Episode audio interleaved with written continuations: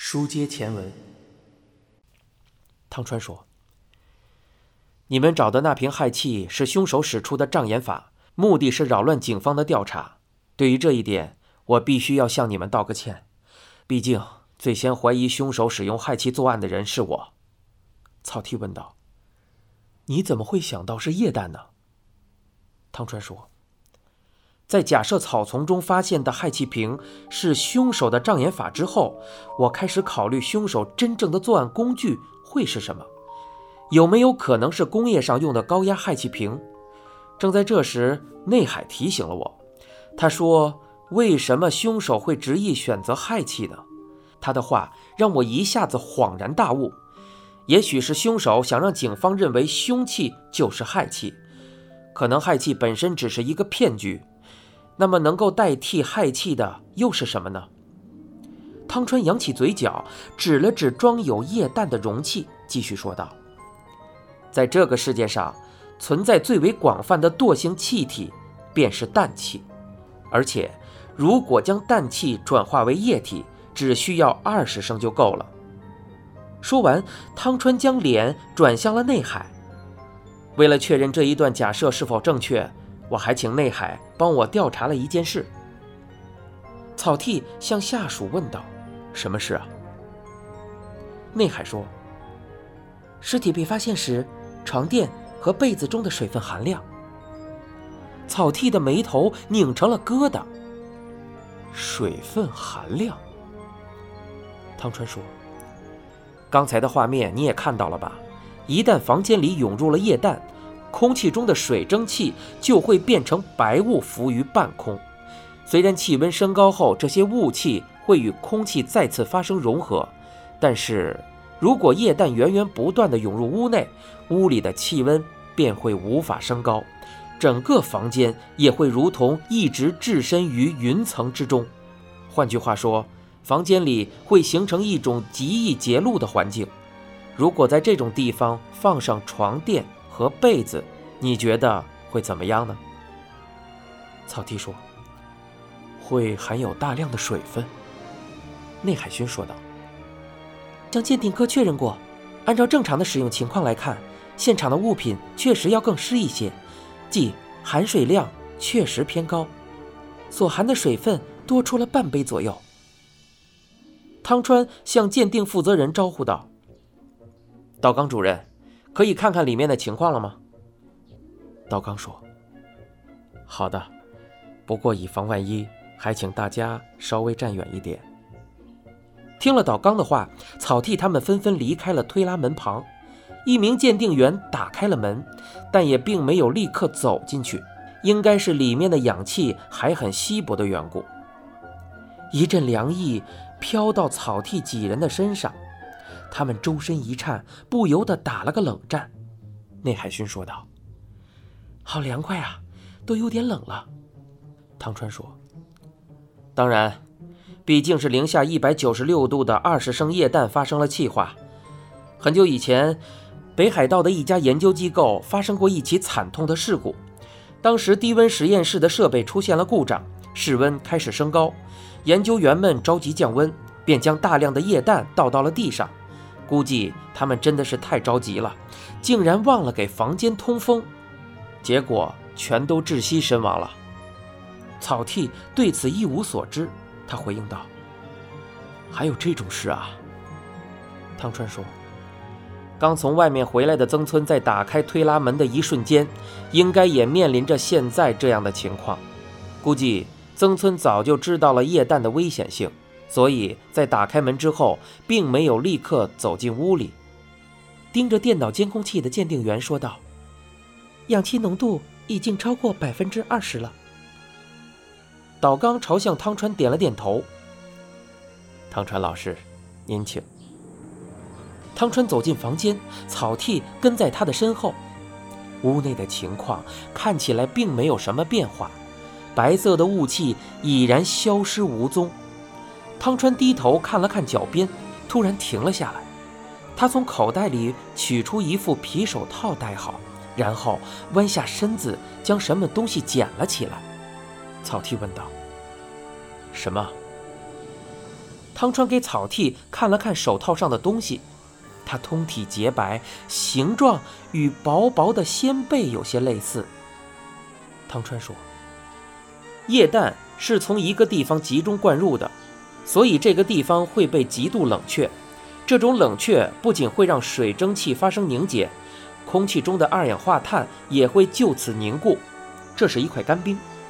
草剃说，鉴定科那边没有汇报说过发现过类似的东西啊。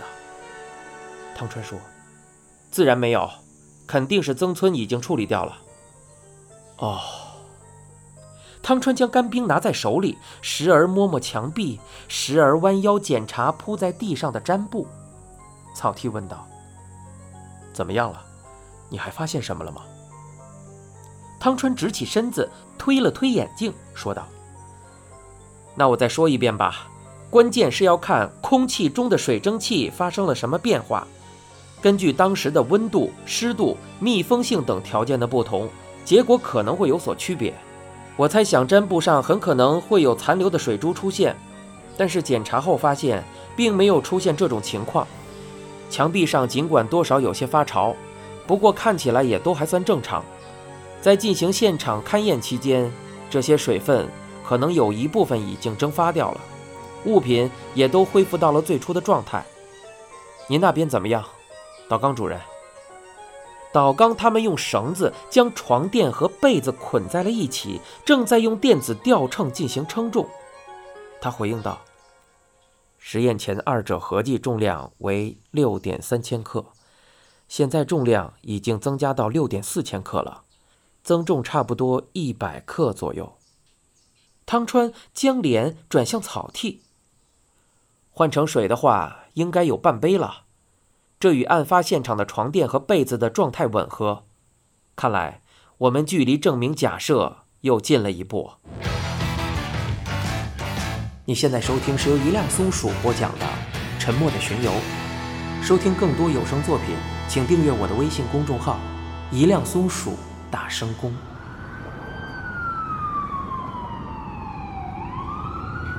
在做完液氮实验的第二天，法院对沪岛修作经营的工厂沪岛食品下发了搜查扣押许可证。草剃亲自指挥，带领着内海勋和岸谷几个人走进了户岛社长的办公室。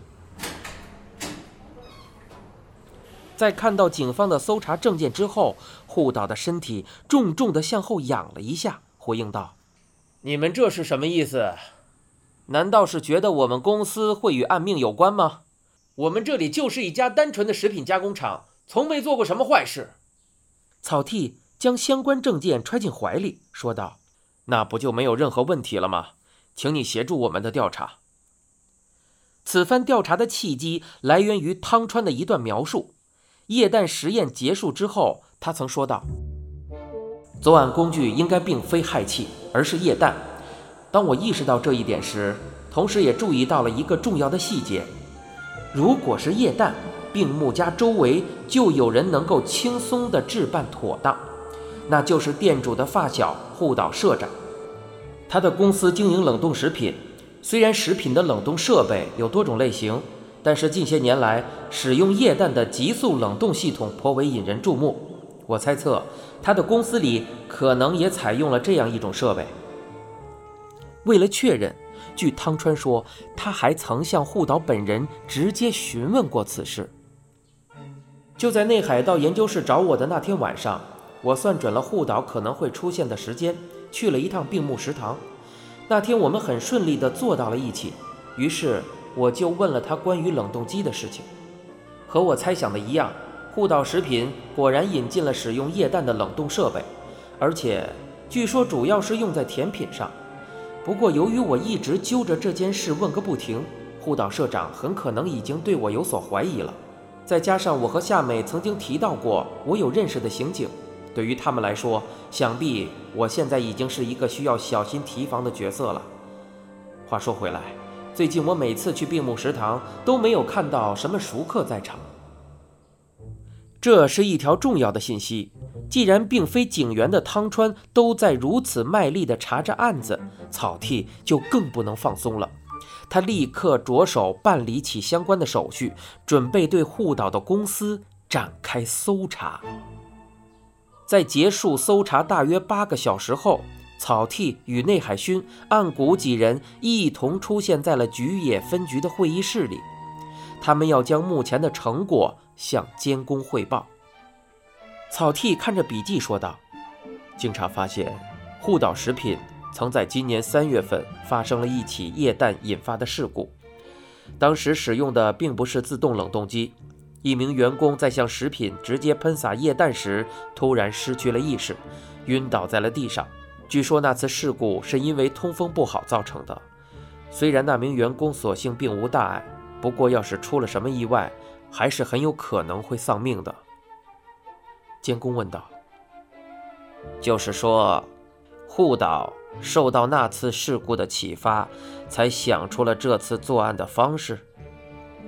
草剃说：“想出这种方式的，究竟是护岛，还是对此有所耳闻的人，目前还不清楚。”草剃的语气很谨慎，他接着向旁边的下属做出了指示。内海在笔记本电脑上操作了几下，随后将屏幕转向监工。屏幕上出现的是工厂入口的监控画面。你现在收听的是一辆松鼠播讲的《沉默的巡游》，欲知详情，请听下回。